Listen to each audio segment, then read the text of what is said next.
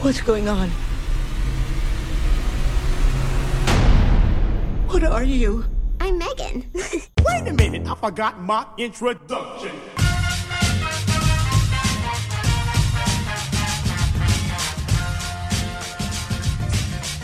We are now recording, and this is Out Now with Aaron Abe. I am Aaron Abe is unfortunately not here. He is a bit under the weather, though we might hear from him a little later on. Out Now is a film podcast where Abe and I discuss new movies weekly. We dig into movies, be most spoiler free review, the occasional commentary track, or some other film movie topic. This is episode 519, 519. And this week we are talking Megan, or as some pronounce it, Mathregan.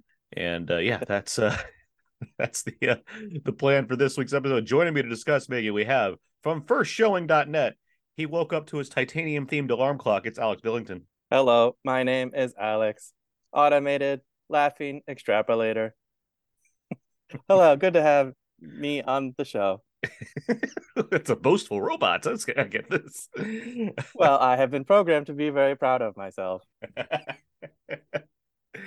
well, Alex, or the, the robot formerly known as Alex Billington, it's glad I'm glad Yes, to have you back. I am the- here. glad to have you back you. on the show. Thank you. Thank you. Thank you. Uh, oh, uh, Uh, Reboot required. yeah, no, I'm glad to be back too, Aaron. It's really it's been a while. Been a while. You guys are your your soft, lovely voices always bring me great comfort, and I hope they do for your listeners too.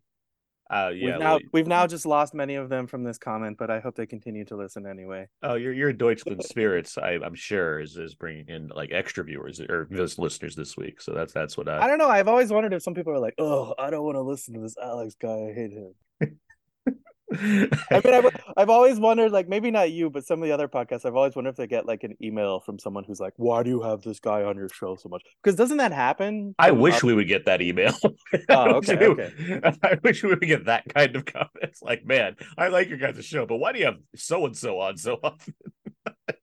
But I've heard it, I've so seen- rude. But like- No, but I've seen it. I've seen people post this on Twitter. Like they'll be like, "Oh, we put our new episode up," and someone will leave a comment and be like, "I don't like this person's voice. Why do you keep bringing them on?" I'm like, "Geez, this is like." I mean, I know. I mean, whatever. It's podcast. I like that your impression is someone that's the most deep voiced person possible. I don't like this person's voice. Like- No, it was just it was an impression of anyone. It's more like they don't like when you have some nerdy nasally voice, which I don't want to replicate because then someone will yell at me. But um, I don't know. I, and it's also the funny thing is most of us can't really control our voices. Like I just speak the way I speak and hope I don't sound like an idiot. Good luck to all the listeners today. Thank you for joining me. But we wouldn't have you on the show, Alex, if if we didn't think that you uh, sounded appropriate for podcasting. Granted, you haven't I been on know. for like two years, but you know that's besides the. No, I'm kidding, but uh, it's only been like a year, uh, but still. But but I did this podcast recently with a British guy, and he got on, and we started talking. I was like, "This guy has the most loveliest voice I've ever heard." and I kept telling him that through the show. I was like, "I just want to listen to you all day." Like this, it's this like sweet, strong British. You know, I was just like, "Wow, wow!" Like it. He it was almost like Statham style. Just you're just like, "Oh, I just want to listen to you. Just want to hear you talk." Like I- he had the epitome of what a, a perfect podcast voice should be. I'd say that's why we have our friend of the show, Jay Cluid, on, who is from from from England as well. Except Ah, he was okay, he was recently voted worst Brit, so I mean that's that's just his problem. He listens to the show, so he'll know. Um, so he'll be back soon enough as well. Uh, we love having Jay on. Uh, but no, glad to, gl- Alex, glad to have you here. I was tempted to find another guest that would specifically just do robot voice for ninety minutes.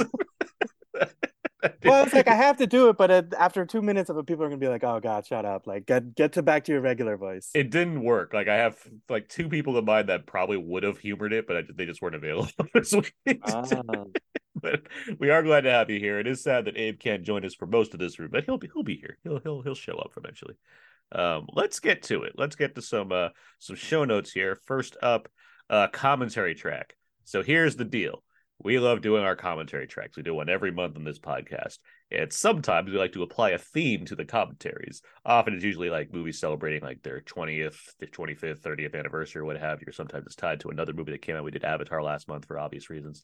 Uh, for the first four months of the year this year, we decided we're going to do a little thing called I Love LA, which is going to be specifically Los Angeles action or action comedies um, from four different decades. And uh, to start this, we're going to do a commentary for Assault on Precinct 13 uh, this Mm. month. Uh, The original. John, yeah, the original John Carpenter's film, um, which I think is going to be uh, quite enjoyable. So stay tuned uh, for that commentary. We're going to record that pretty soon. Um, what else? Um, last year, uh, a friend of the show, Mike Dillon, and I, we did a little thing called the Out Now Horror Awards, uh, where we talked about our favorite horror movies from the past year. And we're going to do a little thing like that again uh, soon enough as well. So stay tuned for that. And of course, next week is our top 10 show. So be ready uh, for all of that happening. A lot of a lot of fun shows coming up. Um, you let's didn't see. invite me for the top ten. What gives? No. Oh, uh, you will be. I, I like as we like to do. We like to get our a lot of Ah, our right, guests right, to right, record their own uh, little snippets so we can hear their top ten. So yes, I will be requesting you to send Oh, me a, a, a brief clip of your top ten. I'll be double canceled now. Okay. I, well, yeah, I know you love Morbius, but uh, we'll get to that. Um, uh, let's see what else. iTunes reviews, ratings, of course. If you like the show, if you like to see all the other episodes of the show and all the stuff we're doing, you can log into iTunes. You can search for Out Now with our name. You can find us, and you can also leave us a rating review, which would be wonderful. Okay, let's uh, get away from that and let's get into the main show here. First up, let's do a little thing called Out Now Quickies. TM. Each one that we we we we we. TM. All right, Alex, what other movies have you seen recently? Um. Well, speak. You, you made me think of this. Speaking of Los Angeles movies, I just watched Strange Days last night. Oh, It's uh Kathryn Bigelow, James Cameron thing. Very strange film, living up to its title of Strange Days. hmm Um. Enjoyed it, but did not love it. I had you not seen it before? Or had you seen no it? no I'd never seen. Uh, Oh, wow, you never seen it before. About it, yeah. Everyone was talking about it for for whatever reason. I think because it was uh, New Year's themed, and you know James Cameron, and it's it's like the headset in the movie really uh predates Avatar for like exactly what Cameron eventually would do with Avatar with like putting this head the head thing on your head and whatever. Uh-huh. Um, but no, I I enjoyed it. I just like the first thing I was thinking halfway through was like, now I know why this movie has kind of been lost in time, which is like it's extremely sexually violent. Uh, there's like two horrible scenes in it where I was like, oh my god, and that I'm surprised that it hasn't been like judged as problematic nowadays for for those moments. Of, of course, there's an, a narrative use for them, but still, I was like, geez. And then it's also like, uh, I they- think because it's it's not necessarily groundbreaking, but certainly like for a for a what's a, essentially a studio film, it's pretty striking for what it's trying to comment Yeah, on. yeah, let yeah, alone of coming course, from a female filmmaker. Yeah, of course. And that like the the ideas in it are really cool. With the it also really was remarkably prescient in the way it discusses um basically body cameras and Yeah. like the way police are supposed to be judged by this this mechanism which captures what they're doing. And then interestingly, you know, tw 25 years removed since it had come out, how nowadays they use body cameras for their advantage. Yet in the plot of this one, spoiler, is that the body cameras were being used to incriminate them and that they were like afraid of that. And I was like, Mhm. wow, it's kind of crazy how he touched on this 25 years ahead, but also it's this kind of commentary on the LAPD being assholes. And I was also like, well, also they've been assholes for at least 25 years or more. I mean, since the the Rodney King incident obviously is the iconic yeah. moment of how horrible they've been. So you're like, oh, okay, so for also nothing has really changed in 25 years or more of time with you. No offense to the LAPD, you know. But uh, no, but really offense to the LAPD because it was so clear in how they depict their um actions and how much this is a commentary on that too. But my other thing was thinking about it is that they keep breaking out these like little mini discs to transfer their uh, Yep. playbacks. Mhm. And uh and I was thinking like, oh man, this is a lot like hackers, like almost the exact same shots from hackers. And I was thinking who who beat who? And the crazy thing about it is that hackers opened a month earlier than this movie. And I thought it would have been before, like hackers did it first, but therefore you can't even really claim who was doing the disc trading close-up shots. But I also just think it was 90s Yeah, like that's hacker just movie. it's on the mind. Yeah, that's Yeah, that's exactly. the it's the Yeah. techno surgency of whatnot. Yeah. Yeah, exactly. And the whole commentary on like m- the millennium and what's going to happen to our digital stuff and what's going on with technology. It was it was cool. I just like by the end I was like, eh, okay. It's a long nice. movie. It can be exhausting Yeah. if, you're, not prepared for like the content that's going on Yeah. in the movie. Well, I wasn't. That's why I seen. it. I was like, man, Yeah. this is brutal, like intense. Like not only the, these two scenes, but any of the scenes where you like go into the mind of someone and they end up getting shot. I'm like, Jesus, It's uh heavy, man. it's also packed with 90s actors. Like you have like what. Sizemore, Glenn Plummer, William Fichtner, Mm-hmm. uh, you know, American accent Ralph Fiennes, Angela Bassett, uh, Yeah, Michael Julia Wincott, Lewis, Jennifer yeah. Lewis. Yeah, it's like it's Yeah, such it's a very- '90s themed cast. But a lot of the 90s movies, as we're all discovering now, rewatching them, are very 90s. Like everything is so perfectly representative of the 90s, kind of the way every 80s movie is so perfectly represented the 80s that having lived through that era of when I was growing up, now looking back on it, you're like, oh, wow, this is very much a time capsule of the craziness of the 90s, too. It is, while at the same, like you said, being very prescient as far as like ta- dealing with like the millennium, uh, dealing with you know expanding technology and VR Yeah. to some degree in like its own way and whatnot. Like it has a lot Yeah, of definitely. forward-thinking ideas, which is what you'd expect from a movie produced by James Cameron and directed by Kathryn Yeah. Bigelow. Yeah. It's cool. Any uh, anything else? No, I've been I watched um uh uh there was something else I watched recently that I thought was really good. Oh, uh Clerks 3, the Kevin Smith sequel. Um have you seen it? I have. Uh-oh. This does not sound good, Aaron. I really liked it. A lot of people do, and I'm very Okay, okay. surprised. Um, I, I'll, But I I'll say like I get I get I like what the story's doing. I just think Uh-huh. Kevin Smith is not good at directing anymore. Like that's the and I, li- yeah. I like Kevin Smith. Yeah. I'm a fan of hearing Yeah. him talk. I could do a little bit less of guess what movie I cried with this week, but I like hearing him talk about things. But I I honestly think he just doesn't know how to direct movies because I think the story it's telling is a good one. I like the script for Clerks 3, but between I don't think he knows how to direct O'Halloran the right ways, and I don't think he knows how to get the right beats out of scenes that require certain emotions. That's me. Well, you know, I can't disagree with you. I just still really liked it. Good. I- am glad you. fun- I liked a lot of parts. I don't hate it by any means. Yeah, yeah, yeah. It's got too much funny in it to like be a hateable movie. I just yeah, of course, of course. And heart, like he very much Oh yeah, for sure, yeah, for sure. the funniest thing I will thought watching this is like, oh, I didn't realize that Kevin Smith also made his Fabelmans movie. Here it is, like Yeah. his his kind of go back to his youth, discuss what influenced him, and his he, this also paying homage to what kind of led him to the career he's been in, and all of these things. I was like, oh wow, we have another one of these from another filmmaker. Yeah, mo- most And directors did last year. Yeah, and it E- very e- much especially like, Daniel Espinosa. That's a more that's a Morbius joke. Morbin time. It's clerk clerkin time. it's it's very much full of heart in that way where he like I like how kind of at the end he's kind of like I want to say that uh maybe maybe this is what he's trying to say I don't know maybe it isn't but he's like I took credit for this movie alone my whole career and now I kind of want to remind and admit that the real credit for this movie is everyone who worked on it everyone who participated and everyone who influenced it and yes my career is, is from it but also all of you are part of it too which is a ni- it was a nice like and warm ending to me to see almost the funny the other funny thing i thought I was watching this is i was like this almost feels like kevin smith's final movie like oh he's it that's done but we know he's gonna make more oh yeah, we have. We're still looking forward to Moose Jaws. oh right right Moose right Jaws is you know it's it's Jaws but with the moose. That's Right. the, that's the If exact explanation. sh- is it shot is it I have no idea. He's talked about this ever since Tusk. Next is Moose. okay. ne- next up is Moose Jaws.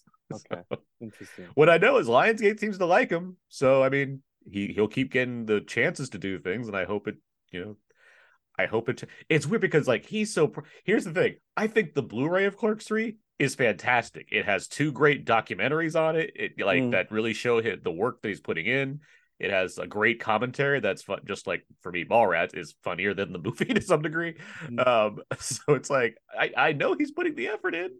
I just Yeah. I wish the the outcome the output was better. But, but um, aaron you can't you can't deny that this is better than like his last five movies no It's be- it's better than Jay and Silent Bob reboot. It's better than Yoga Yes. Hosers. It's better Yes. than Tusk. Like yes, Yes. you're not wrong. see what i mean It's the it's the kind of thing where like he respects his signature franchise enough where yeah, it's not a bomb. It's just like well because because when i watched the the jay and silent bob reboot i was like this is terrible like yeah, my god is. and I was worried that that's what Clerks Three was going to be, like another I- one of these like overly ridiculous, dumb things. And I was like, thank goodness it wasn't that. Yeah, it's for me. It's not. It's less good in different ways than reboot. Reboot's bad. Like Mm. it's a bad movie. Like but yeah, this is I, again. I think the script is solid.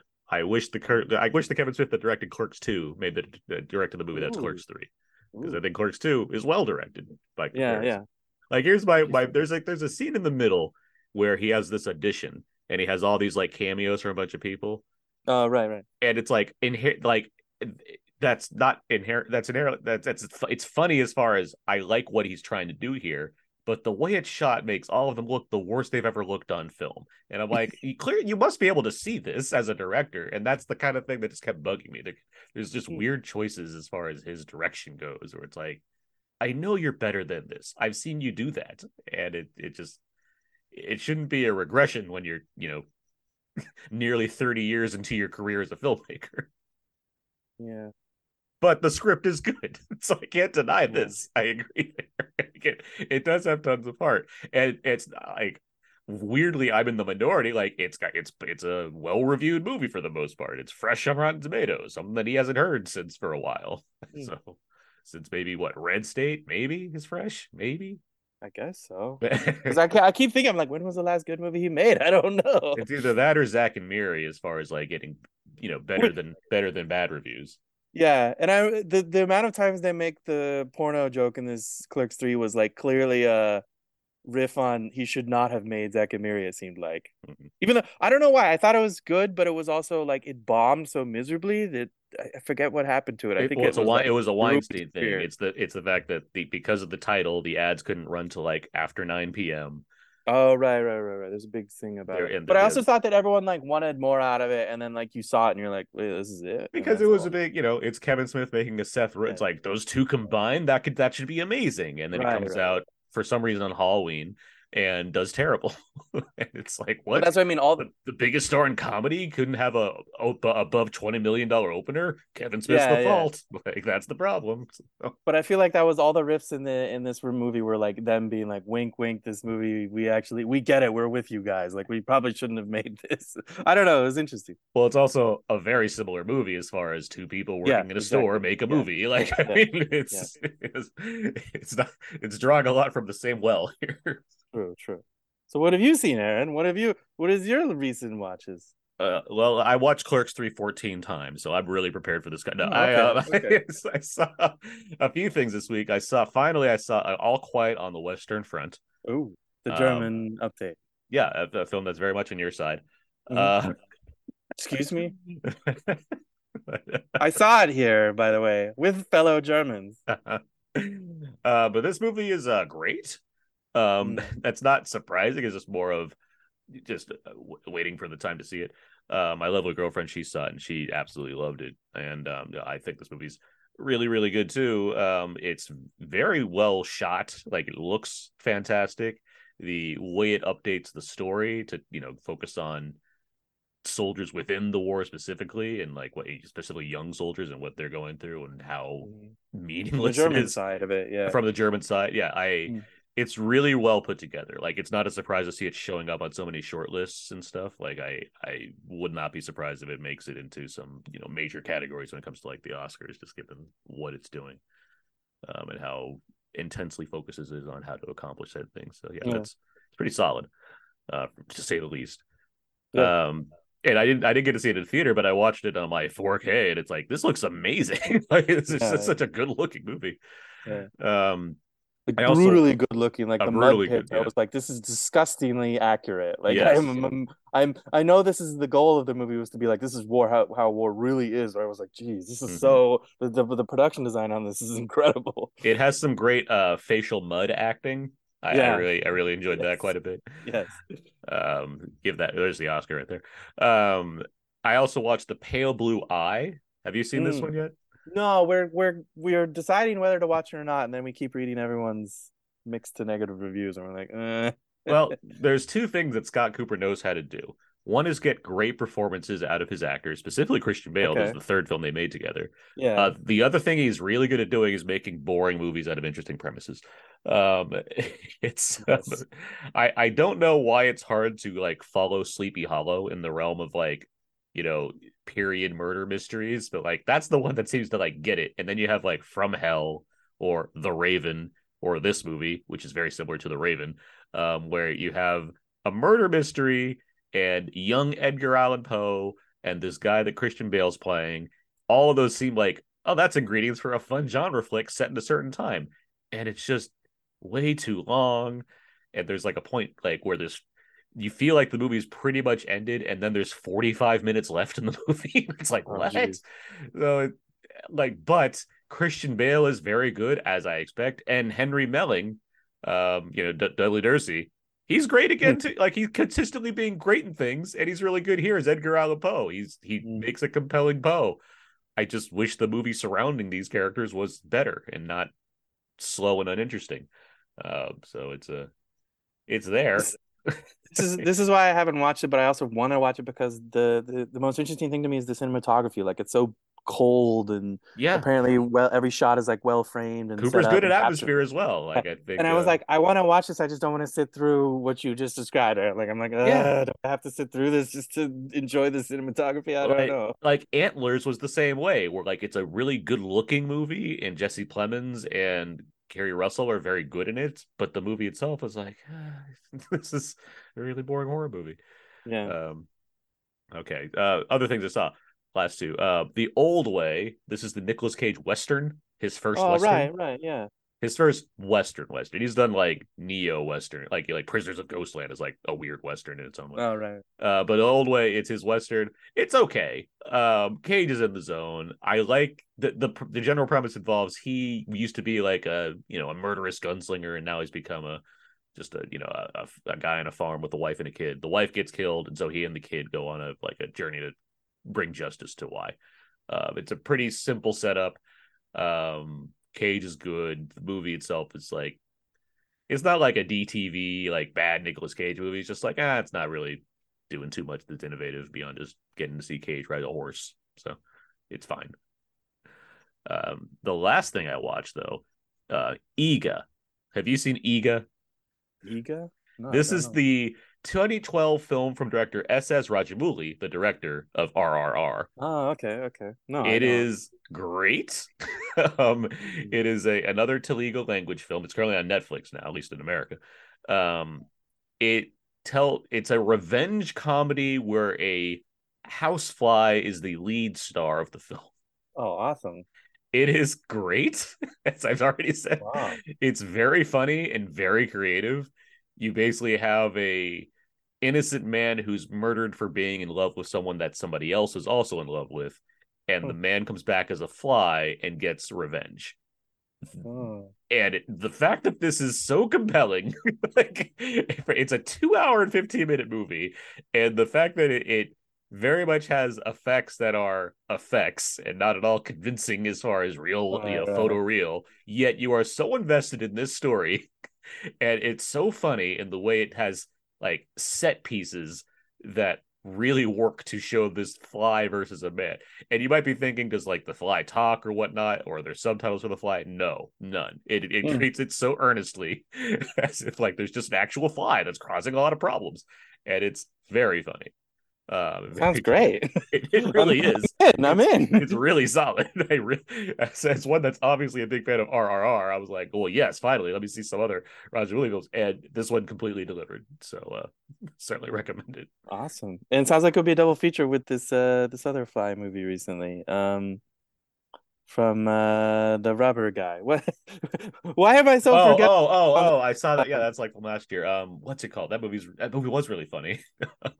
Yeah, I know. I'm like, why are we blanking on the title for this when we should know oh, it? what's The it called? Dupieux Oh, that's gonna film. bug me. Uh, For what's Quentin? Mandibles, mandibles. Mandibles. Yeah, that Yeah. movie. that movie Also really a funny. fly movie. Did Yes. they treat earnestly with the fly who doesn't talk but kind of It's does? just a does? giant fly.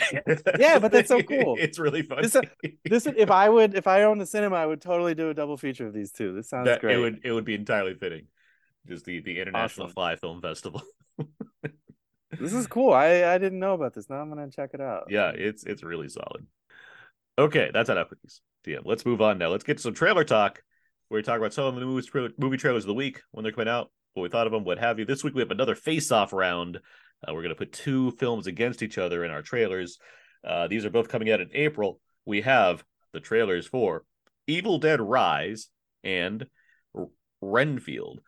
So, Evil Dead Rise is the latest Evil Dead film, I believe, set in the the Evil Dead reboot. They're all set like the same. I don't know if this matters, but they're all set in like the same universe to some degree, I guess, if that matters. But this one um, is set in a an apartment rise complex, like a you know an apartment building.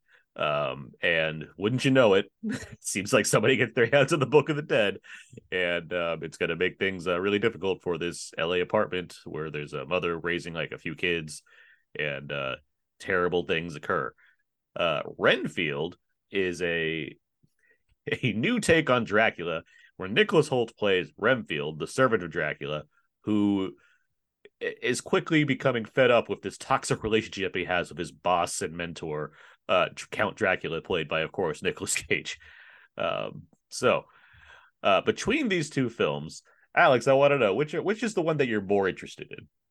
Honestly, they look so good, both of them, in ways that I wasn't expecting. That it's a hard battle. Like it's not an easy. Mm-hmm. Oh, this looks like crap, and this looks like good.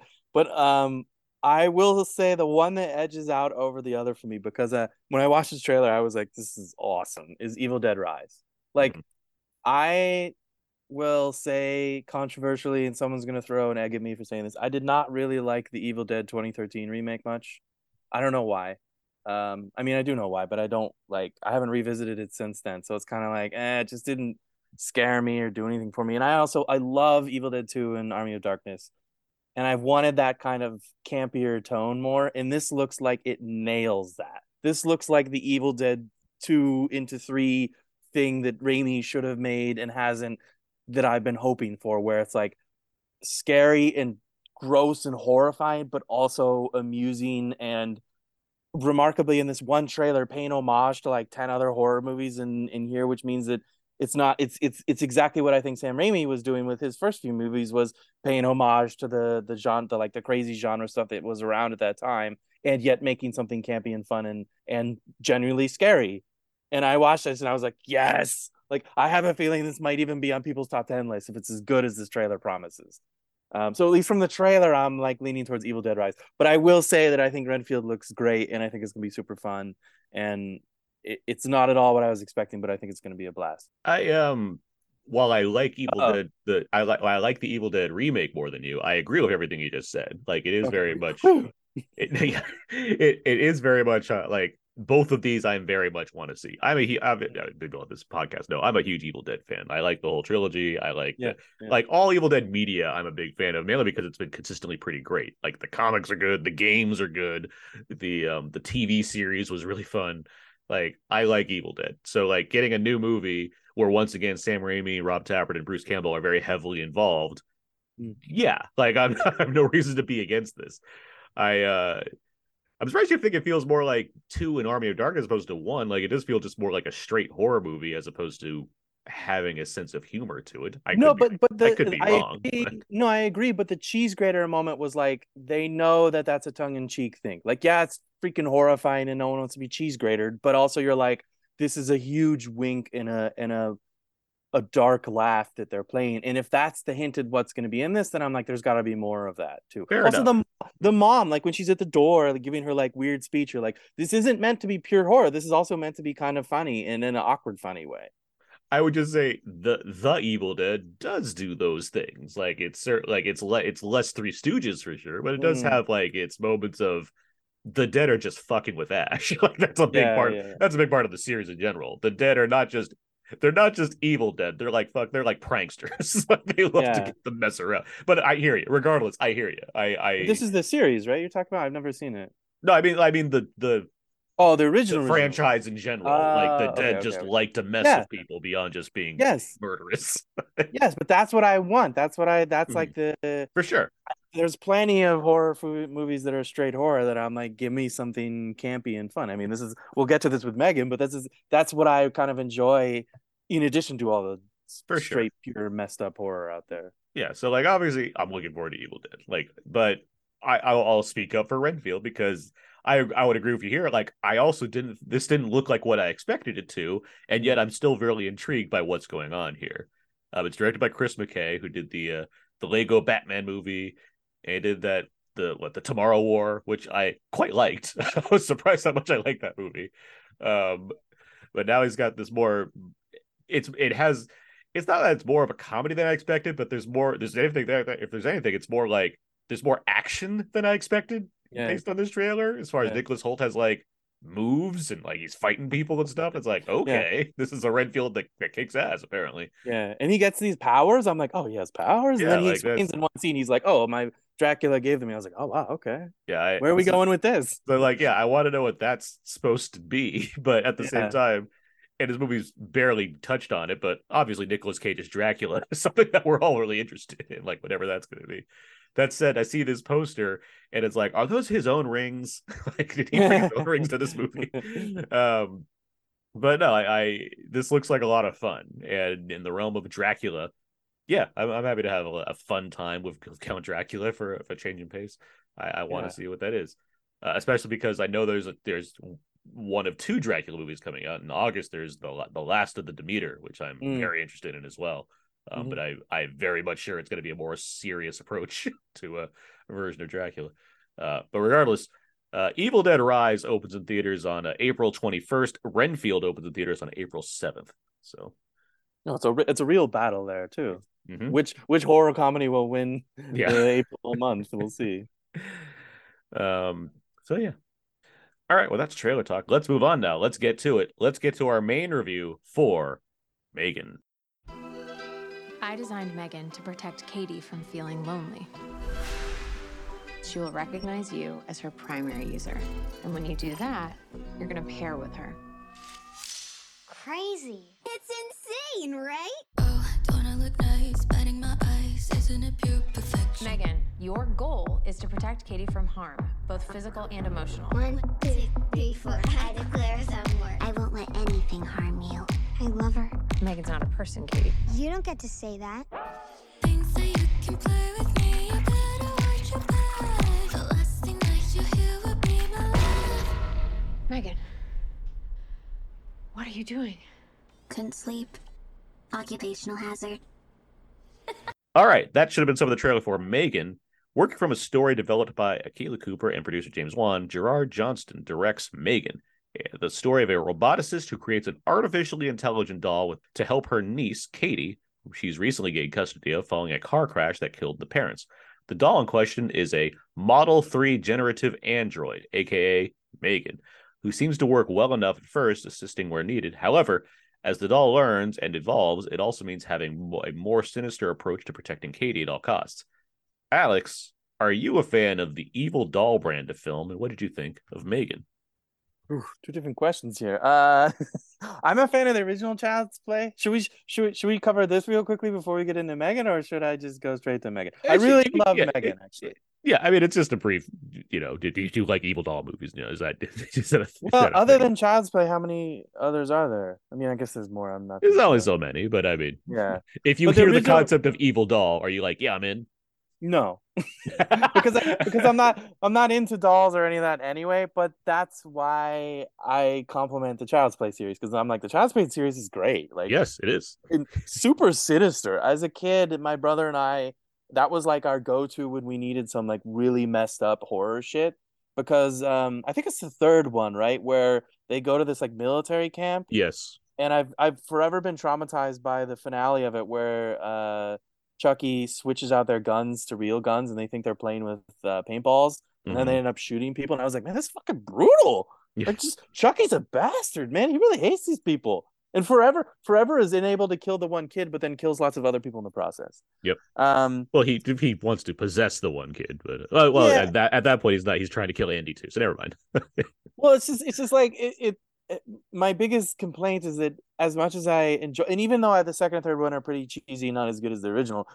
After those three, I like have zero interest in the Child's Play series, and I, I actually have never even seen the others because I'm just like it's not my jam at all. What are you doing? Wait a minute. Hold on here before we get to our mega discussion. No, I don't want to talk because I don't. The the girl Chucky has always bothered me. Am I allowed to say that, or am I kicked off the show now? But if you haven't even seen Bride of Chucky, what do you say? I I saw. It. When did it come out? I was like Ninety-eight. 98. I because I just remember the marketing being so thick with her, like you know, constant TV spots and trailers that I just could not jive with her. You know, I don't want the performance or whatever it is. The way they had that character exist in her comedy and her look. Like all of it was just off putting to me to a point where I'm like, I've seen enough from the trailers. I, I do not even want to see this movie. And I yes, mean, you're this- right. I can't comment on the movie, but still. Uh, I'll, well, I'll say I'll wrap this up because we got to talk about Megan. But like for one thing, you're blaming marketing, not the movie itself, which Yeah, is very yeah, good. true, but but but but, but, still. but regard regardless of this, after that you get Seed of Chucky. That's a low point. It's whatever. But then you get Cult and Curse of Chucky, which are kind of amazing. And then you have the Really? TV series now, yes, which continues that continuity. Like Chucky right now is my favorite slasher series just because it's kept this thing going at a very consistent pace. like it's really solid. I don't know. I knew I was gonna get in trouble saying this, but it's just like I, and that's my thing. That's actually something I want to talk about with Megan. So I'll wait to get back to it. Well, let's But talk about Megan. preface, yes, I, I, my, well, here's my transition into Megan. I Sure. think Megan is the best Child's Play movie since the original Child's Play. Okay. Um, which is obviously based on what you just told me about the rest of the Child's Play series, not your belief here, or maybe, maybe, but nonetheless, I feel like my disinterest in the rest of the Child's Play series has been like returned in a way where I got tired of it and the whole concept of, a, of an evil doll because I thought they, you know, explored it enough in those first three movies for me. And that this is kind of like the I wasn't excited about it, and then I saw it and was like, this is awesome. This is exactly the kind of update on what I want for an evil doll movie, which is not only it's like technology driven, but um Megan as a character is also just as sinister and as much of a bastard as as uh as Chucky is. Actually, perhaps not as much because she, she needs to evolve into her sinister phase. like she's getting there by the end, but also you're like, okay, she's she's you know in a in a more humorous way than Chucky, enjoyable as this like messed up villain that you're like, okay, yeah, I dig her. I'm not really rooting for her, but you're also kind of like she's so cool in this movie in a horrible way. You're like, yeah, bring it on. And I had a such a great time watching this. I laughed a lot, which has been a nice relief from so many dark movies recently that it's like nice to enjoy something that's it's funny to say that watching her murder people is fun, but it was fun. Um, in that way where you're like, this is great. This is the, what I want out of messed up, absurd, Im- and wildly fun horror comedy cinema. And and then the biggest thing that we should talk about is that I cannot believe it's PG thirteen. Blows my mind. I will say this in connection to the Child's Play segue that you've built. Okay. Um, okay. I like Megan a whole lot more than the Child's Play remake that came out. Um, for pretty, pretty specific reasons. One oh is right. that It was like yeah. it's sorry. it's not nearly as mean spirited as that movie was, which is not something I'm inherently against, but it's more I like that Megan the way she's dealing out certain bits of violence comes to people that the movie constructs as ones that deserve it in the realm of a film, right. uh, with like one exception. Um, Yeah, the dog. The dog didn't deserve it. Yeah, it was a mean dog, Spoiler. but still. Um, But don't you? but um but I, I like that Megan seems to it- knows how to like it, it's not really trying to surprise anyone I feel. Like I don't think you know uh, Akela Cooper and James Wan are like oh we're really gonna catch him off guard with this thing. I think like every beat of this movie is very telegraphed but that's not necessarily a bad thing because the tone of it like you said I think the the camp value that comes from this doll and what they're doing with it and just the nature of the story I think it lends itself to being as much a comedy as it is a horror movie, a dark comedy for sure, but one that Mm. certainly isn't taking itself very seriously. Um, at the same time, I think it does be able to it, it knows how to traffic in ideas involving, you know, grief as well as over reliance on technology. Uh, that is, you know, interesting enough without being like force fed on you as some kind of like, we also need to learn a big lesson here. It's just more of, well, we have some substance, but like it's really about, you know, crazy things Megan does and the soundtrack and whatnot. So it's like Yeah. I, the movie, like I wouldn't say it's for me one that's like uh, you know, brilliant, but it's very entertaining. Um, it has a lot of good going for it and the kind of the the the use that it gets out of Megan. And it's you know, it's it's for a hundred minute movie. It's very it's you know, it has that entertainment throughout. Like I'm never Yeah. sitting there being like, when are we gonna get to the good stuff? Like I think there's just a lot of like consistent fun in this movie. Yeah, I agree. I I I was surprised by how much I enjoyed it. I thought I was just gonna be like middle of the road, like oh that was okay. I was like, this is great. Like, man, I I walked out of the theater like with a smile on my face, which is not so common these days. Yeah, I I, I can't say that I'm like over the moon for it, but I do. Yeah, yeah, yeah. For a January release, Aaron. Okay. Oh, I, I completely agree there. No, for a January horror release, it's in the it's in the upper end is in recent Yeah. years uh, compared to you know like what the Devil Inside or whatever the hell else Yeah. that comes that usually starts the year. Like last year, we got the the Scream movie, which was pretty solid. But uh, I yeah, this is in the the higher end when it comes to those Mhm. kind of films. I'm curious, what did you think of like the design of this? Billy? Did you find like here's here's the thing when it comes to these like killer doll things one issue that I have with these kinds of movies is oftentimes the toys or whatever they seem evil from the outset like you take one look at the thing and you're like well of mm-hmm. course it's evil i think this does a good job of balancing the this could exist and you couldn't necessarily be creeped out and then like well you know take one step to the left and suddenly it's a creepy doll did you Yeah. find the doll like inherently creepy or what No, because I was more intrigued by how a toy maker could make such a lifelike doll to begin with. It Uh-huh. was less the it was less the scariness to me of it, like you know the the plot point in it where he uh where their the, her team is supposed to be designing a cheaper pet doll anyway was interesting when she when, when she designs like what is at least a thousand dollars a piece lifelike you know near exact same size as the kid who buys it doll Mhm. and her face like you said can easily turn evil but as an initial thing i was like oh okay i can buy this. I can there's buy a this world in- where this works right? Yeah. yeah. It does and i and i can buy it in a way where i'm like she she i'm impressed by the performance because it clearly seems like a real human below but whatever they did vfx wise i'm like it also seems like a fake thing. Mhm. i don't know how they did it but it was really impressive how they made her feel both real and fake at the same time so Yeah. that's what i was more fascinated by than her like is she horror is she evil from the start and i mean i think i think aaron the problem with a lot of movies nowadays is i've seen enough of the trailers that like i'm expecting her to be evil i'm already Sure. there in my mind and just kind of like waiting for that moment when she turns Yeah, I mean, I hear you there. At the same, like the thing I always go to is the Poltergeist remake, where Mm. in the original movie there's like a clown, and it's not necessarily scary. It's only when this clown starts doing stuff when it's scary. The Poltergeist remake, like the poster is the damn clown doll, and it's like, well, yeah, of course this is evil. Look at the fucking clown; like it looks Yeah, yeah, terrifying. yeah, exactly. Like there's not, there's no surprise there, and it's Yeah. like, yeah, we walked into Megan, we know what movie we're getting, but I do like the pains it goes through to present Megan as a, you know, a doll that would that could yeah that would generate interest in a child that would work that Yeah. way. I do think, and I like, Mhm. Yeah, no, I, I I agree with you, and I like the establishment early on in the the scene when they're kind of first testing it, and she has that like weird evil smirk, yeah, and you it establishes in this way where it's like it's like what you're saying, it's like she can easily turn evil, but that's like it was almost like a programming mistake, mhm. but you're like, oh, okay, it's in her, but also that's their mistake as the designers, and then when they kind of finalize the first version of it, you're like, oh, she does look so playful and nice and you know i i was more curious in the first half whether they would play up her effectiveness as a pal with the girl she befriends. Like how does that dynamic work? Is it convincing in that her friend benefits something from you know this doll and, and the, the realistic stuff? And i thought the writing with her dialogue in the first half like her ai dialogue of how she responds to this kid was good enough for me to believe for the first few scenes that like this was a genuine creation. It's not too smart. It's not instantly evil. And i can believe their friendship to the point where like oh they're so bonded that that she's going to defend her by death pretty quickly.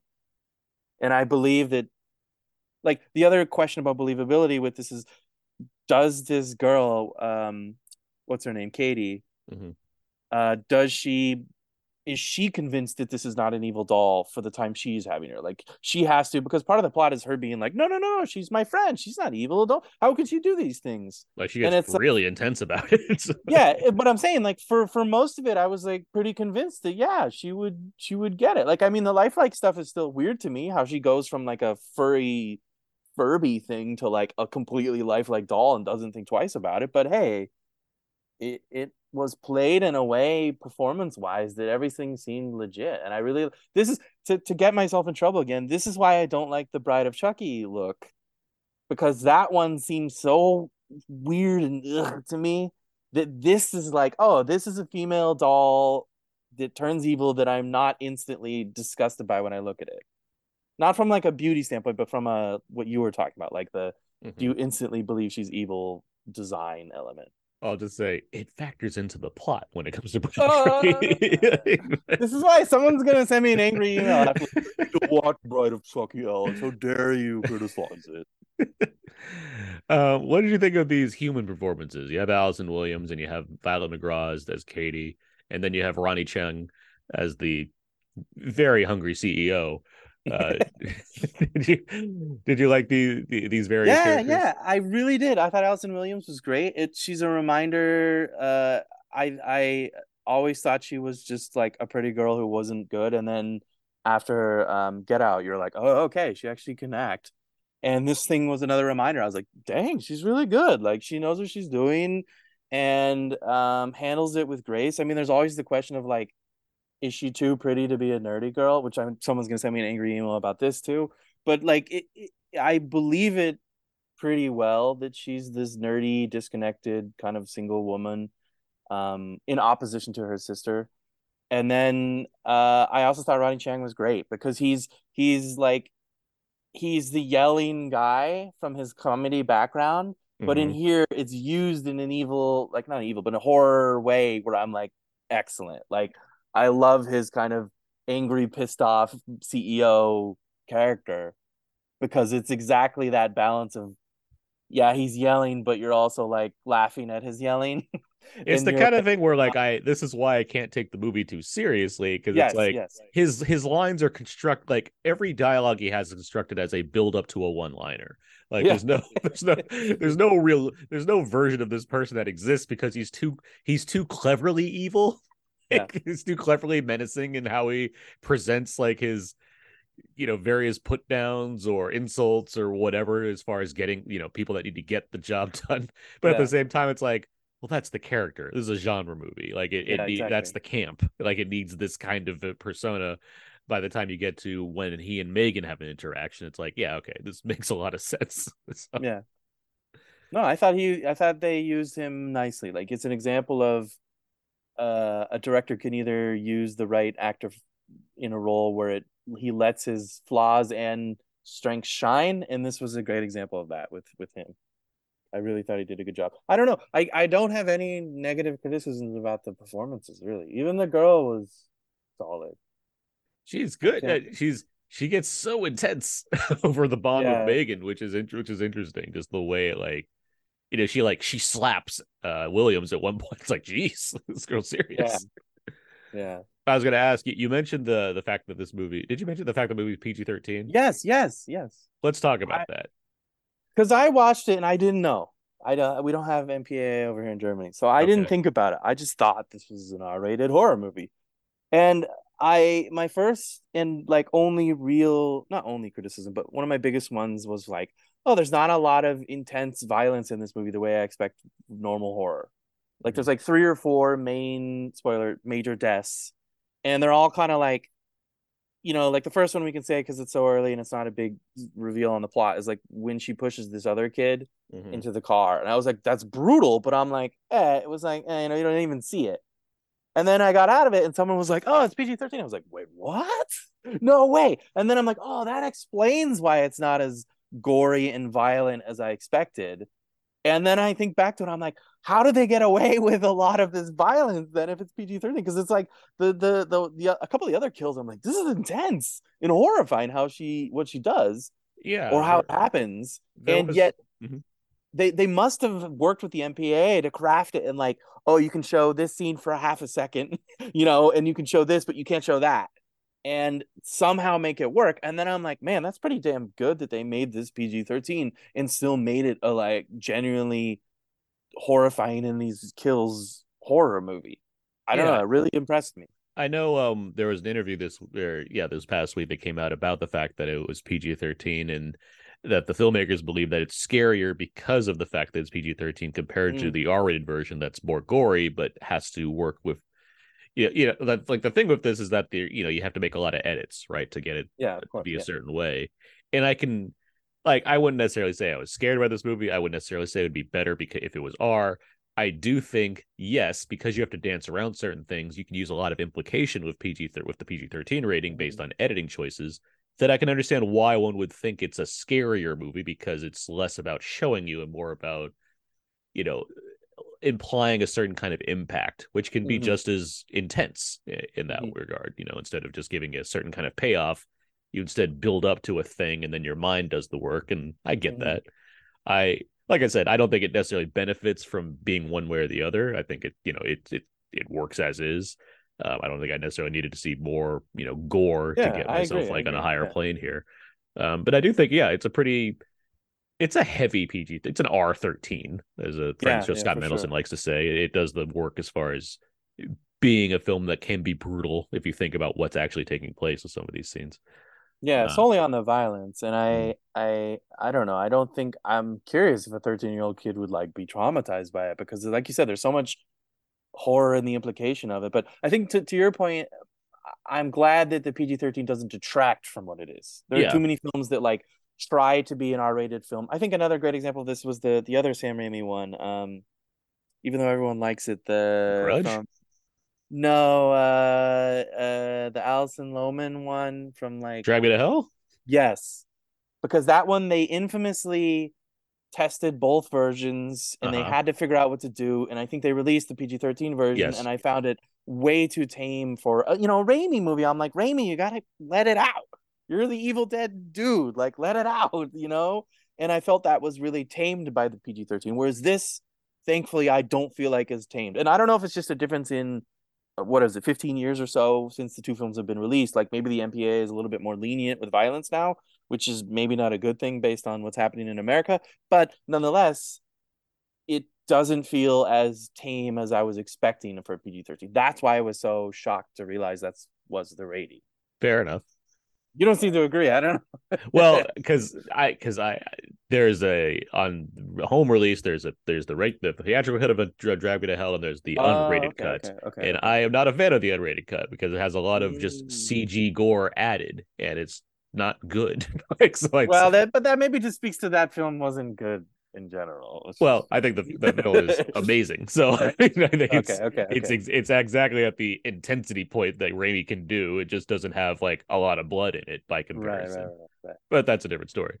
Um, with this movie, yeah, I like you said, like yeah, it doesn't it doesn't need more of a thing to make it more effective. I don't believe. Yeah, yeah, Like I, I can I see certain uh, you know gore hounds or certain audiences being like, oh, we should have you know seen more of this person getting impaled by something or what have you. But eh, I'm, I there's one part where certain people could have been eviscerated to some degree and they're not and i'm like i would there's a version of this where I'm like they probably would have died like, and it would have and we could have like seen, or like someone's being strangled in a way and it's like there's another version of this movie where it doesn't go as well for that person i imagine Yeah, and I was I was wondering, uh, are we allowed to talk about this kind of spoiler? But I was like, I was wondering, do they have a point after that scene? Like, are they necessary after that? Because I know they reappear They're- at some point in the end, being like, "Oh, hey," and I was like, "Wait, they didn't die?" Like, that's but but yeah but that's, what the point. It's like to.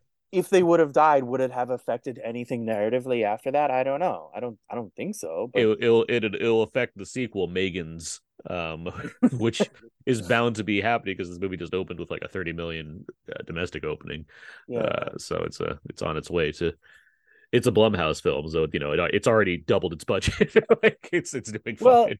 I hate to say this because it makes me sound evil, but one of the things I thought in relation to this PG thirteen, now that I was thinking about it, is like I'm more excited for the sequel because I hope there's more deaths and killing. Like I hope there's more. I wanted to see Megan let loose in like a full on, you know, she just slashes people left and right kind of way, and and that's why I was kind of like, well, I don't mind it for this film because as we just talked about it, it's it's great for what it is. But I'm also like, I hope in the sequel they let her go and just you know really wreak havoc.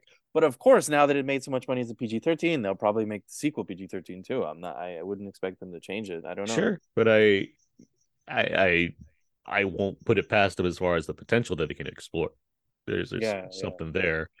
Uh, that being that being said, this is a Blumhouse film. Did you, as we know, Blumhouse films tend to be fairly limited because that's how they use their budgets. How how'd you find the like? There's a number of sets in this movie. There's places Yeah, they go. yeah. How- How'd you feel about the kind of the size and scope of this film? Um, I mean, I think the I think the f- filmmakers are getting better and better because you can like throw in the establishing shot of Seattle and be like, oh well, it's in this big city. Like the the fact that they go to this office, the toy office, quite a bit was interesting to me. But then they go to the toy office and then they spend most of the time in like her little room, which was clearly just a set, uh, her re- research room. and I and the home too was a good set. Um, and I thought they did. Uh, this is what I like about Blumhouse is they're one of the best examples of minimal budget but making it feel pretty solidly big. It doesn't need to be like huge big, but for what it is, I was like again, I was like, okay, this is great. Like I don't feel the. Li- I mean, I, I sense it, but it doesn't bother me in a way where I feel like, oh, they should have had more of a budget. I thought this is fine.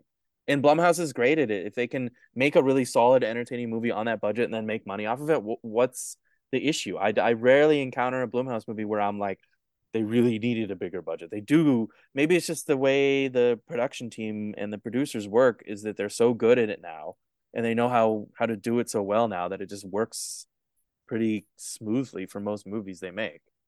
I would agree. I don't tend to parse it out as a way of judging Blumhouse films. Yeah, it does, you know, the ones that are lesser than you you can certainly sometimes feel it just because it's like, oh, really just didn't like these three places, huh?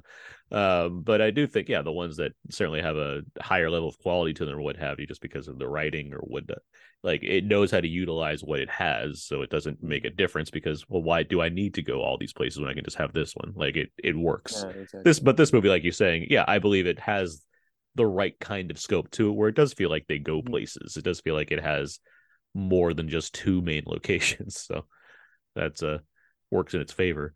Um, this movie also we haven't emphasized enough. This movie's very funny at times. Uh, yeah, it yeah. has a lot of like dark. There's a there's a scene where someone has died and there's like a cop who like presents it and also starts laughing a bit and then he goes i shouldn't be laughing Yeah, yeah. did you did you enjoy like the dark comedy of megan Yes. Yes, that was what I was enjoying the most about it. Is I was just like sitting because it was a press screening, so it wasn't full. So I was like sitting in my corner, just cackling the whole movie, like "Ha ha, Megan, you little, you know." ah, so good. I love her her quips and uh, you know, the like even the the the one of my favorite jokes was the one where they were like explaining how Megan is improving her abilities, and then um not using the screen, and then she she drops it like, "Come on, Katie," moment. Like even that Yeah. stuff was was good and humorous to me in a way where I'm like yes megan gets it like and i don't know who to, i don't know who to compliment the the writing the performance of megan the direction i mean maybe all of it deserves compliments for coming together so perfectly to establish her humor because it just works and again is pg-13 humor I, I do wonder where some of those gems come from, especially when it comes to like Yeah. certain needle drops that Megan sings. Like, I, I wonder if there's just like a writer's room where they're just like, what are some like crazy bits that she can do? Or like, you know, obviously the, Yeah. the thing that's become the meme thing, which is the dance, um, which is entirely not necessary for this movie in in terms of who this is for. Um, it's like, wait, why? Uh, but it happens, and it's like, well, it, this isn't not entertaining. Like this like weird, like prep up moment before murder time. I mean, it's just a lot of fun to be there.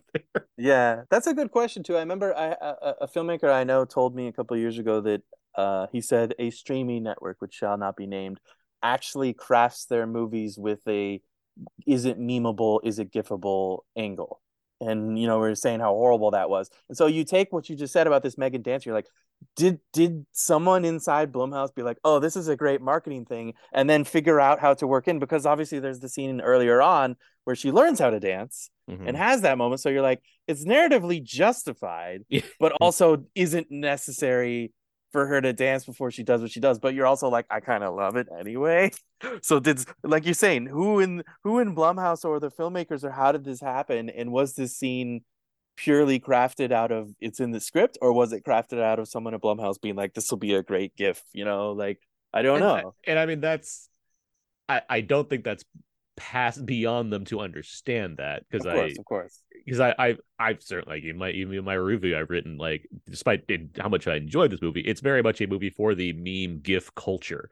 Uh, that's not necessarily a bad thing, but like I get it. I, I get I get that there's if they wanted to create like a new horror icon to some degree, especially in the realm of killer dolls that exists since Universal has a few of those now. Um, yeah, that's it's not it's not hurting the movie in terms of its presence.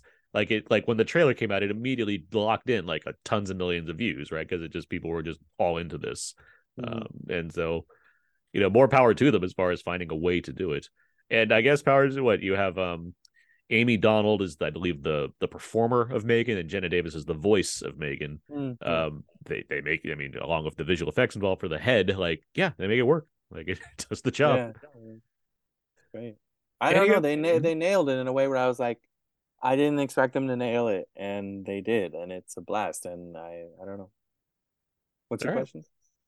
Well, I, I think we've talked sufficiently about. Well, I have one. Oh yeah, I what? have one. No, no, no. Don't What? end There's more. Okay. No, I wrote I wrote this down because it was like my only real actual criticism with it. Okay. in not a bad way, but something that was in my mind is that the only thing I thought was kind of hazy is the from a script standpoint, I guess, is the actual intention or implications of Megan. Like, what is her goal? Because one of the things I thought was a bit strange is that if she kills everyone, what is she achieving? Like, if she kills her best friend's mom, what is she doing? Like, and what? And I, the reason I ask this is because you can't forget she is an AI AI doll who is supposedly learning more and more every day, every minute, every second, and learning how to better process it and how to better defend Katie and le- all of these things. Yet I'm like, at no point does she ever stop and analyze her own situation. And the, the key to me was that all of her kills, while they're crafted in a way where she's getting away with them, like pushing the kid in front of the cars, she can say it wasn't her, like she had nothing to do with that.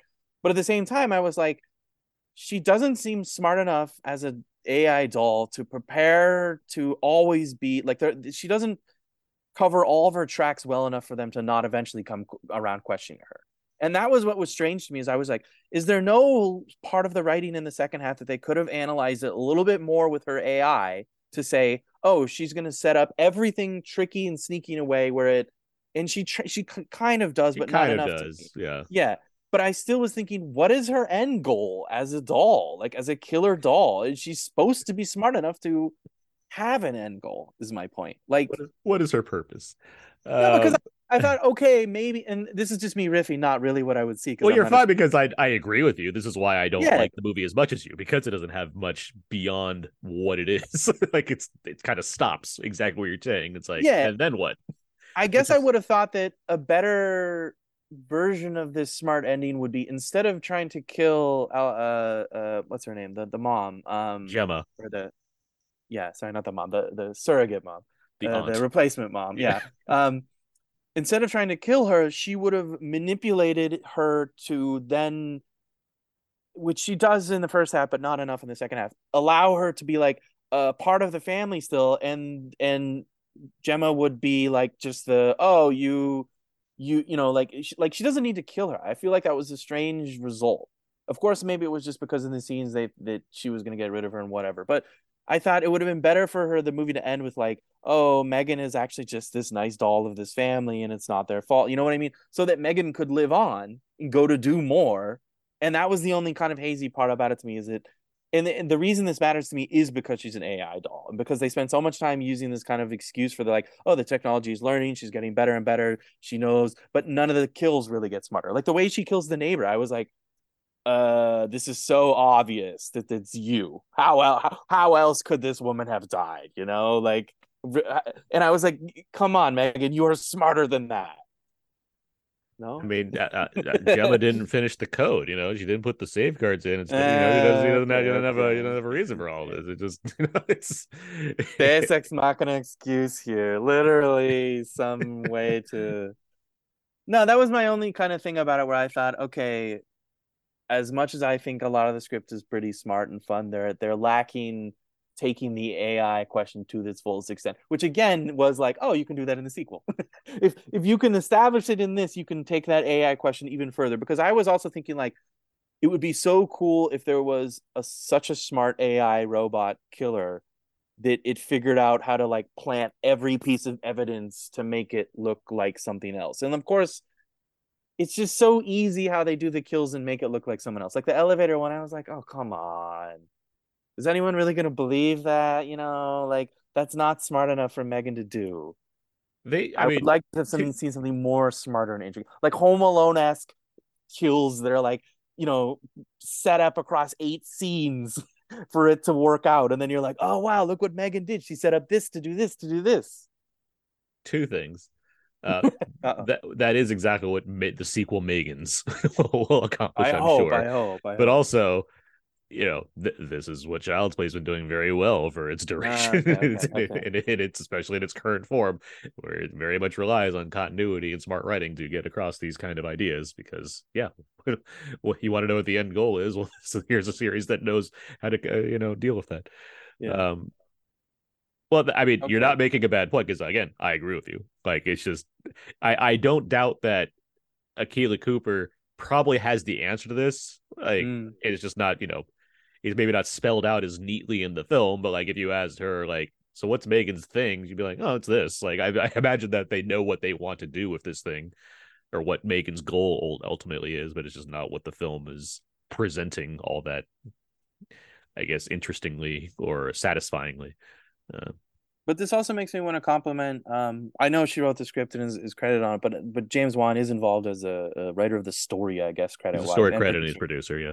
is that I appreciate Wan and, and Akela Cooper's because she also did um Malignant. uh, yeah is that I love that they don't need to explain everything because the key for their horror is the absurdity of it. Yes. like it just it doesn't need these smart explanations when you're just like especially with malignant you're like let's just do this crazy shit and just throw it in here and let the audience have a blast with how ridiculous and absurd in a original way it is. Malignant more than this but still you're like yeah that's what i dig about them and if they can continue to produce that kind of horror excellent because it's so it is derivative but it's derivative in a fresh and enjoyable way and i think that's what i keep enjoying about Wan's production but also Blumhouse's production not so much so much of the other horror we get these days as far as the mainstream horror goes yeah i agree with you yeah yeah All right. Well, I think we've talked sufficiently about Megan. When should people go and see this movie? It's currently playing in theaters.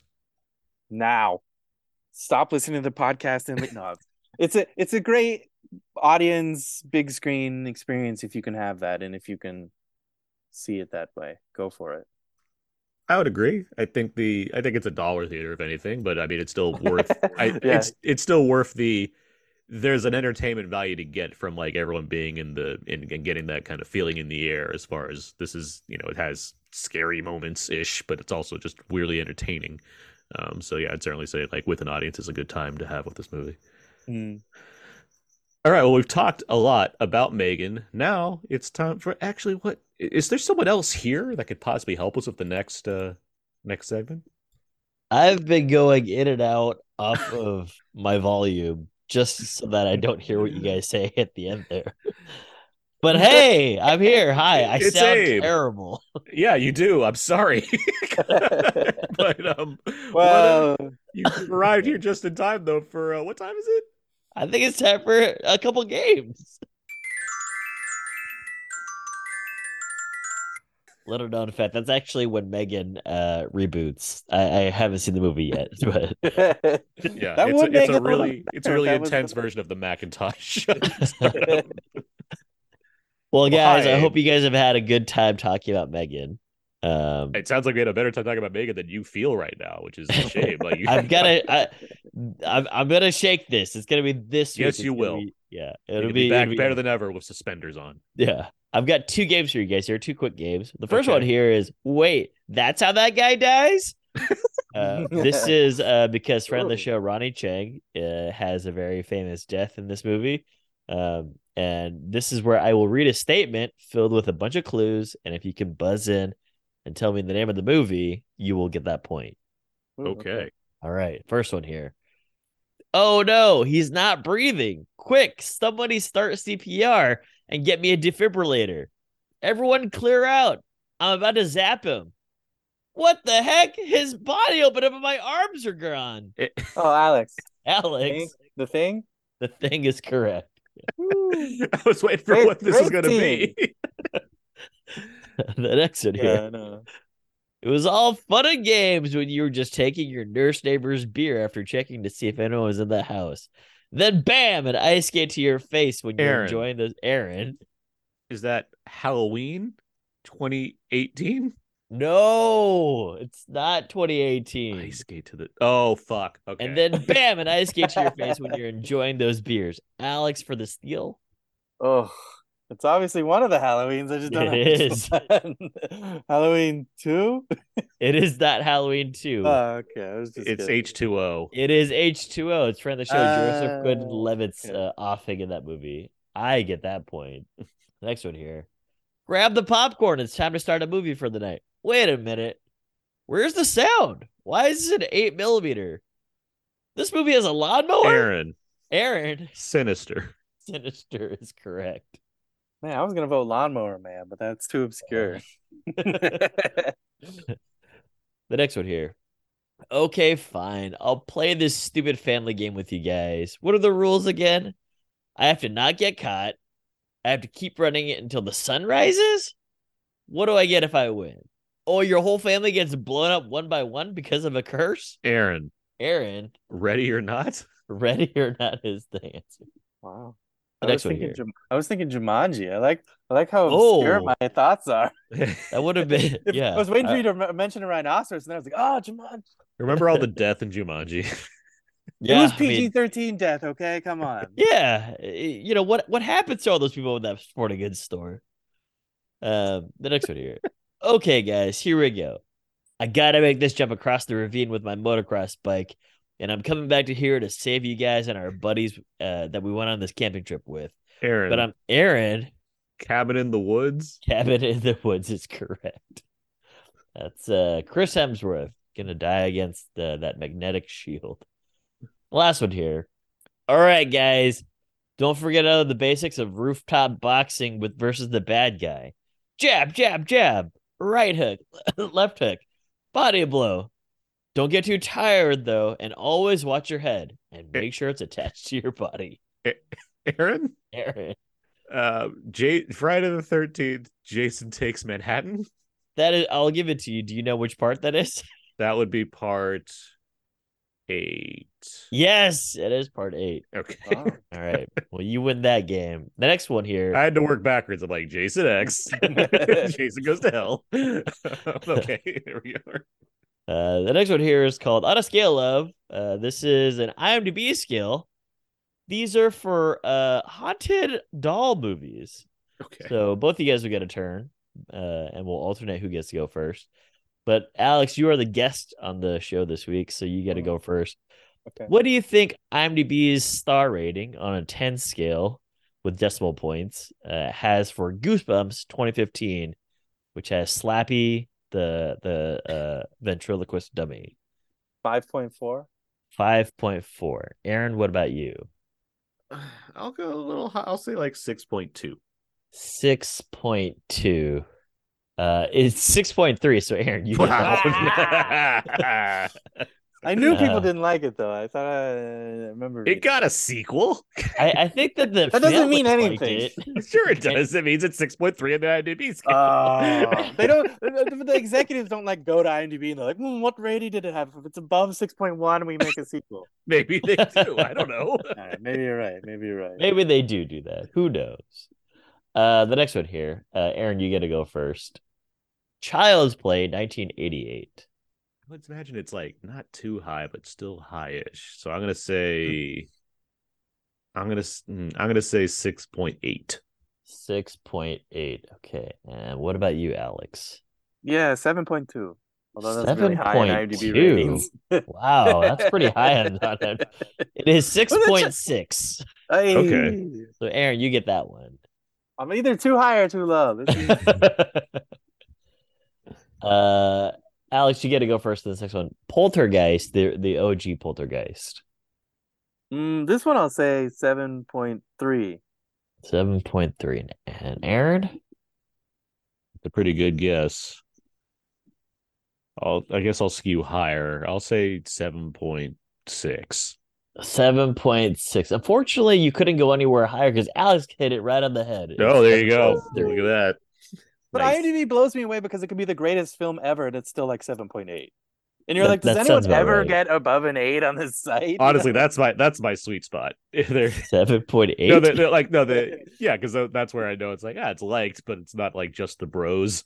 yeah, yeah, yeah. Because the yeah, the ones that are all a hot, you know, eight point six is like Godfather, Shawshank, Pulp Fiction. Like it's the standards. Like it's the stuff you like. it's not like they're bad. It's just like yeah, of course those are the ones. Of course, those are the good ones. Yeah. Uh, Aaron, you got to go next. Annabelle, uh, first- 2014. the first The- Annabelle. like the first Annabelle. Okay, well, this movie's bad, but it has sequels, so it's not. But it's not going to be Well, it's six point definitely one more or than above. 6.1. Yeah. but the set, the sequels are significantly better. That, that's why I had to choose the first one. Let's see here. Um, I'm gonna hmm, I'm gonna say five point three. Five Whoa. point three. No Alex way. Billington. Six point four. Six point four. It is Although I wanna five say point four. Wow. So Aaron oh my gets that god. one. I thought I was shooting low. I thought it'd be like maybe low sixes. Yeah, yeah, seriously. Crazy. uh, next one here. Alex Dolls from 1986. Dolls? What is this? This is where like the family gets stranded in like the the you know the the countryside and these old people with a house filled with dolls just like lets them stay for the night and weird shit happens. Creepy. This sounds cool. Uh, I hated this movie growing up. Okay. Six point four. Six Random point guess a film I don't know about. Uh, what about you, Eric? Uh, six point one. Six point one. Well, unfortunately, uh, Alex is the one that got it closest. It's six point three. Ah, okay. Aaron, you're off by zero point two. Uh, next one here. Uh, Tales from the Hood. Oh, Tales from the Hood. Yeah, has a little vignette with like the Civil War doll. Yes, it does. It's very creepy. Um, I forget who the senator is in that one. Oh, Corbin Corbin Bernsen. Cor- yeah, Corbin Bernsen. Yeah, Corbin Bernsen. Yeah. What do you think Um, Ho- Tales from the Hood has? Tales from the Hood. It's not like a it's respective. I'll say oh. 6.0. 6.0. And what about you, Alex? Hmm, yeah, like six point six. 6.6. Alex, you get that one. It is 6.5. Okay. Yeah. Pretty good. like all the films that are like not hated are also in the sixes. This is the IMDb for you. Like if it's good, it's in the sevens. If it's not hated, it's in the sixes, and then only the extremes are in the other beyond that. Exactly. Yeah. This is why Aaron always like dominates this game sometimes. uh the next one here, Alex, you gotta go first. Puppet Master, the the 89 one. Hmm. Six point four. 6.4. And what about you, Aaron? For Puppet Master, Yeah. um, it's a six, six point one. I Six don't think it's beloved. yeah, I think it's very cool. It is 5.5. So Aaron, Okay. you get that one. Yeah, definitely not beloved. I'm saying. Yeah. Well, not that or like maybe one of the 14 sequels that it has might be. Yeah, high. exactly. Where it gets very, very uh Germany. Yes. Um Yeah, they're, they're Aaron- like they're like uh, country favorites in your place, right? When they, they talk about country favorites. yeah, with Alex. Right. yeah. Back in Alex's Once they once they get into the Third Reich and the Yeah, I know. What a title. Uh Aaron, you gotta go first this one. Dolly Dearest Dolly Dearest. from like 1991 or something.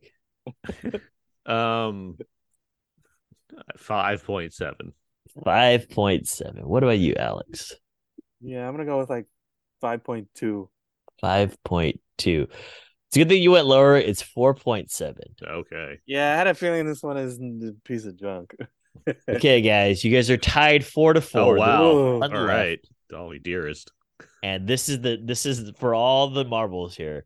I couldn't find another haunted uh haunted doll movie that was like of note. So I chose Small Soldiers. There's one that you're missing. I'm sure that there are a lot. Brahms the boy. But well, the I boy. chose wa- yeah. yeah. go ahead. Well, the, the one I was thinking is Magic with Anthony Hopkins. I, Uh. I I- I read the IMDb description of that, and it's it's more Anthony Hopkins than it is haunted haunted doll. I mean, So I was There's also- like, I don't know. there's also James Wan's Dead Dead Silence, of course. There is really good movie cover. so small soldiers. Small Soldiers, Alex Billington, For all the marbles, what do you Mm. think IMDb's rating for Small Soldiers is? Is that me? I can't. Is it you? You went first to Dolly Dearest. No, did I? Okay, fine. oh, I, if you did, I, No, it's I fine. No, yeah, I, I did. I think I did. I'm gonna go with seven oh. 7.0. Okay. Al or We'll Aaron. see. I know it has a, a fan base, Yeah, it does. but how hard is that? IMDb I didn't know it had a fan base. There are people that like small soldiers. Yeah, it's a I cult remember the fave I for a lot remember the. Bone Thugs and Harmony song. I'm gonna say six point six. Aaron, Yeah. it is 6.2. You are close. Oh wow, it's Oh, lower. wow, okay. So yes. So you squeaked by with that one five to four. Just But like the were right Gorgonites the- squeaked by. Squeaked. Alex, what are you saying? No, you you were right that the fan base didn't spill over into IMDb ratings. yeah. Alas, It's still six- Thankfully. it's still six point two, so still get that sequel. 6.2. Yeah. I bet you know the funny thing, Aaron, is I bet if you did research, it would not surprise me if the six point one is like the measure of which would what gets sequels or not. Yeah. That'd be. We have to figure that one out. Where's Mark Hoffmeyer when you need him? Except when it comes to Polter, uh, to to Puppet Masters, obviously. So, Are those independent films at this point? yes, they're he's making it for the love of the game. But but that was like pre IMDb. That was before they could refer to it for a judging and the guide on the Fair, yeah, that's the that's the rubric for the Puppet Master series. yeah. well, that was games, guys. uh huh. Congratulations, Aaron. You won both of the mini games. Well, I thank you. I, i'm gonna go I- hang out with Megan. I'm glad I'm glad Alex uh, provided some strong competition there. That was fun. But Abe, thank you very much for jumping on Yes. wh- on while on your on, on this sick bay bed that you're resting on currently. To, to, to- Sick to- bay bed. Where am I? Deep Space Nine. You tell me. But, um, I, do- appreciate it being on. I can't look. I can't wait to hear the episode. But we- uh, I know you guys are doing some feedback, feedback, feedback next. Well, yes, we are. But you get well soon. You you take care. Thanks, guys. Feel better. Thanks, Alex. All right, I'll talk to you guys soon. Bye. Okay. See ya. All right. Well, thanks again to Abe for that game. Uh, those games. That was that was a lot of fun. And yeah, it did get better. Boy, I know he's been in and out, but boy. All right. Let's uh let's get us about now feedback. Feedback, feedback, feedback. This is where we go over the various questions and answers on our Facebook page, facebook.com slash now podcast. We asked a number of questions to the listeners and they gave some answers. Um, I'll just go through these here. And Alex, feel free to throw in anything that you might have as we get through these. Uh, first up, name some great films about robots gone bad. Luke has Christmas, Bloody Christmas, which I talked about recently. It's a fun movie. Uh, Chris Cleland has uh, Chopping Mall and Ex Machina. Philip writes, I know it's stretching the definition, but 2001 A Space Odyssey. Mhm. And Christopher has Age of Avengers Age of Ultron and Hardware. Any uh, great robots gone bad films you want to Well, I was gonna mention Chopping Mall, but that was already mentioned. But um, the Black Hole, the Disney classic, like, isn't one of the robots in that angry too? Yeah. And Disney classic, huh? That's what we're saying. Yeah, yeah, yeah. The Disney classic Black Hole. No, because it has the kooky robots that on the ship, and one of them's like crazy. yeah, you're not wrong. Um, but Chopping Mall's like the Chopping Mall's a good answer. Yeah. Yeah. It's a really fun movie. I'm trying to think of others too. I don't know. There's a few Terminator movies where they, you know, don't exactly act nice. But um Yeah, but there's there's also the question between like robot like simple or robot like you know Terminator level AI intelligence, basically not a robot because it's so advanced. Yeah, but it's also not gone wrong. Like it's called a Terminator. It's doing exactly what it's programmed to do. So oh, indeed, indeed. it's not like it's like whoops, someone hit the switch. My bad. Someone did many many years ago hit the wrong switch, but that's a different story for another day. Mhm. Uh, next question we have here: Name some great films about friendly robot companions. Uh, Chris has Short Circuit and Real Steel. Farron has Silent Running and Brian and Charles. Mm. Philip Brian has. Charles is a fantastic movie by the way. It's a fun movie. Yeah, yeah, I like how terrible the robot looks. Like, yeah, yeah. it yeah. feels That's like some- the charm. I know yeah. that exactly. That's why it's fun. Like it, it has this like this is ridiculous, and yet it completely works for that reason. Yeah. Philip has Castle in the Sky and the Iron Giant. Oh, I love Castle in the Sky. Christopher has Big Hero Six, Star Wars, and Metropolis, the anime. Mhm. Yeah. Yeah, I was gonna say Big Hero Six too. Uh, WALL-E, of course. hmm the the quintessential WALL-E. I was also thinking another one for the last question, which both is both questions answers. I Robot, the the Will Smith one. Yeah. They both turn evil, but there's also this like one good dream robot. I really like I Robot. I don't know why somebody hated it, but when I was growing up, that was like one of my beloved DVDs. I uh I tend to look at that as one of Will Smith's best performances. I think he's really good in that. Yeah, movie. yeah, yeah. Of course, of course. I think he's like plays an interesting, conflicted character. And there's also this. Did you see this? Even though it's not good, this Willy's Wonderland thing with Nick Cage. Yeah, I saw that. Animatronics. Yeah. Yeah. I I wish it was better. it. I wish it was better, but I had fun with it. There's a lot of uh, uh, uh, there's also this um animated movie Next Gen. It was like on Netflix, right? yeah, a couple yeah, years yeah, ago. yeah. Uh-huh. really good. Yeah. Really good. All right. Next up, name some great films dealing with the tech industry. Chris has Upgrade or Ex Machina. Philip has Summer Wars. Upgrade is the film that I've said Megan is like, this is the matinee you watch, and then you watch Upgrade. Mm. Yeah, upgrades awesome. That'd be a fun double feature. Mm, Dread. Although that's not tech industry, that's just awesome. I'm just like, wow, okay, thinking of this. Uh, I also love the Steve Jobs movie, even though I don't know why it got such bad reviews too. You're, you you keep saying this like Steve Jobs was a well like it didn't do well. at the No, but box these are office.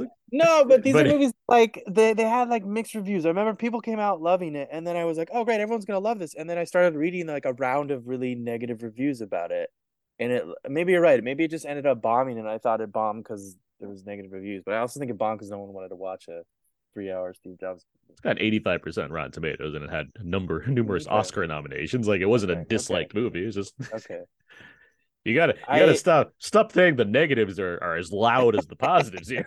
like but in the in the tech movies, I love all the classic stuff like Lawnmower Man, Hackers, like the '90s stuff is all the best tech stuff because they were like so uh what's the right word? Like turned on and and also like like hopeful and imaginative with what technology could do in the 90s that they're like we're gonna envision the coolest craziest weirdest movies like lawnmower man. You're like what is this?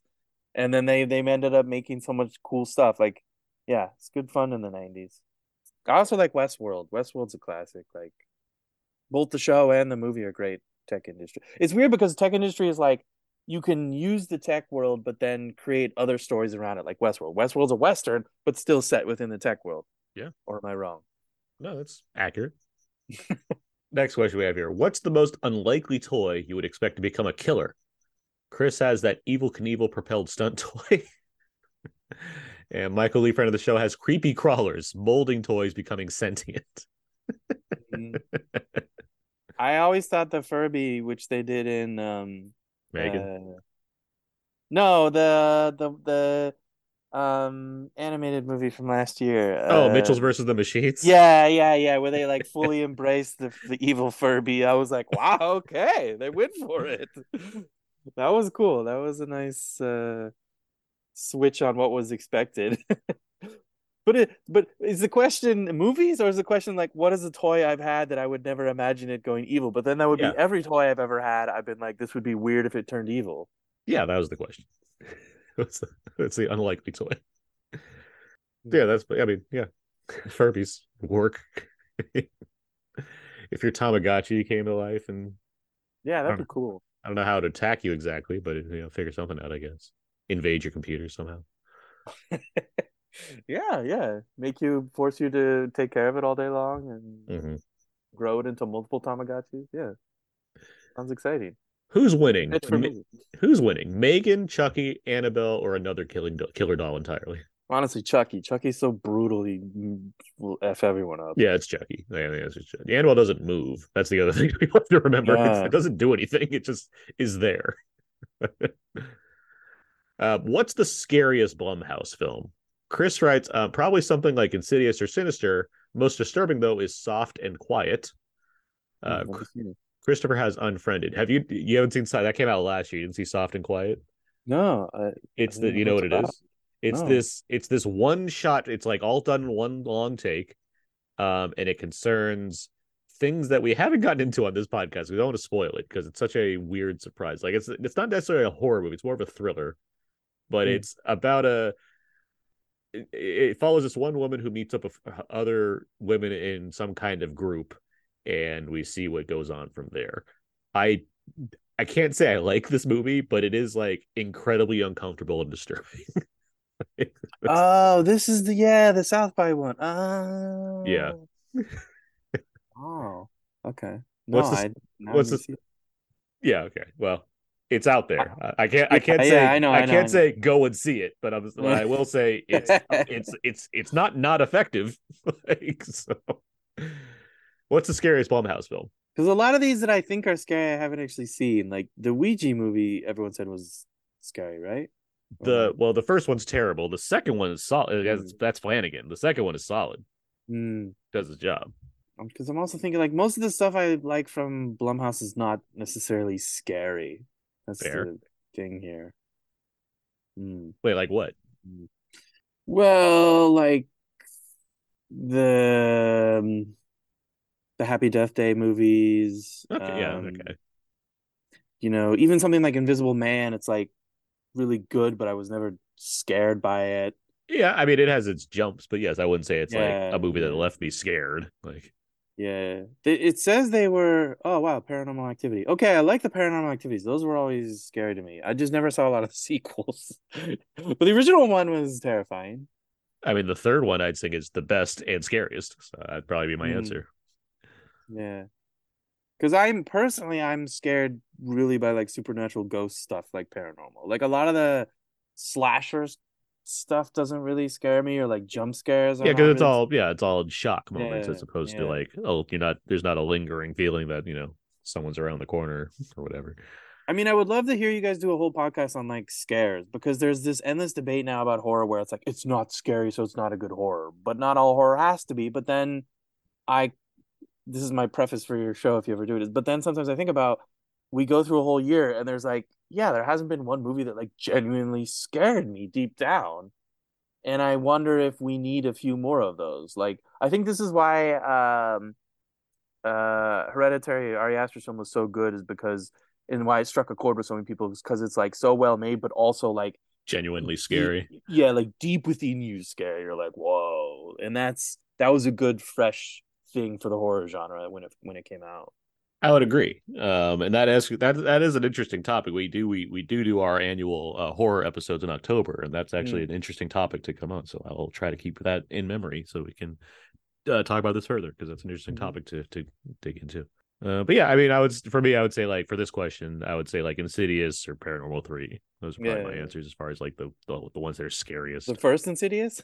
The first Insidious, yeah, I, I, I, that movie has a lot of legit like good jumps. And yeah, whatnot. yeah, yeah, definitely. some good like memorable image. Like you know, it has Darth Maul. And it has that going for it. I still, I still never get it. I'm like, it's creepy, but it's Darth Maul. Like, what is there? Whatever. That's no, it. I, I I like how it's presented. Uh, like in the actual movie, I like how it's presented. Where Yeah, like yeah, Rose yeah. Byrne's just being like freaked out all over. And it's like, what the fuck is this? Like, Yeah, it's exactly, Like. I already got like Ghost Kid running around the backyard, and like now this fucking thing. Like I can't do Yeah, this right now. yeah, exactly. I, I like that kind of frustration. Like out of nowhere, like this too. Like, yeah. Uh and uh, you know whiplash is obviously terrifying also so that we that I, was- I was looking at the list and I'm like, wait, what? Whiplash? Like, we they gotta have- remember whiplash and black have, like- are uh black are Blumhouse movies Yeah, they have all these like horror, horror, horror, and then they'll have like a nice drama or a weird thing. You're like, oh, okay. okay. But this is what's cool about Blumhouse is like, if he wants to fund it and do it, go for it. yeah Let him make it. all right well that was now feedback feedback feedback feedback and that is going to bring us to the end of this week's episode about now third and abe uh, you can find more of my work my personal blog, thecodeofzeke.com. Everything I do ends up over there. I also write for We Live Entertainment, where you can currently find my top 10 films of the year, as well as my top 22 movie moments of 2022. And I'm on Why So Blu, where you can currently find my picks for the best Blu-ray and 4K releases of the year, as well as my most anticipated films of 2023. And I'm on Twitter at Aaron's PS4. Alex Billington, where can people find more of you online? You can find me at at first dot net. Yeah, at first showing net as always. Uh, Twitter at first showing, Letterboxd at first showing, and all the other new social networks that popped up a few months ago. I joined all of them, and then in like a week later, no one uses them anymore, and I'm like, great. Well, yeah, you have the handles, so that works. Yeah, that was my point. I was like, I'll save them, and I'll try to start a movie community. and then no one talks about that on it. Well, nice try anyway. I would say. Oh, but you can find me on the usual. Uh, my favorite now is still Letterboxd, even though there's no real conversation on there. I I like Letterboxd as a movie site, so you you can go. see what I've seen and what I think about what I've seen on Letterboxd at slash first showing. Fair. Um, you can find all the other episodes about Now 30 AM on iTunes, Audible, Spotify, and Stitcher. Feel free to follow us on Facebook, Twitter, Instagram, all, all that. There's our email at outnowpodcast.gmail.com. Uh, again, iTunes user ratings, good to get those. Uh, next week's show is going to be our top 10 films of 2022. So stay tuned for that. That's always a lot of fun to record. Plenty of stuff going on uh, there as far as getting a lot of different uh, variety of opinions what have you.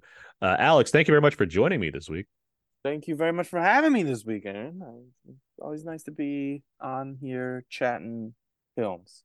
Of course. And uh, once again, thanks to Abe for coming in for the games and get well soon. Uh, but that's going to do it for this week's episode. So until next time, so long and goodbye.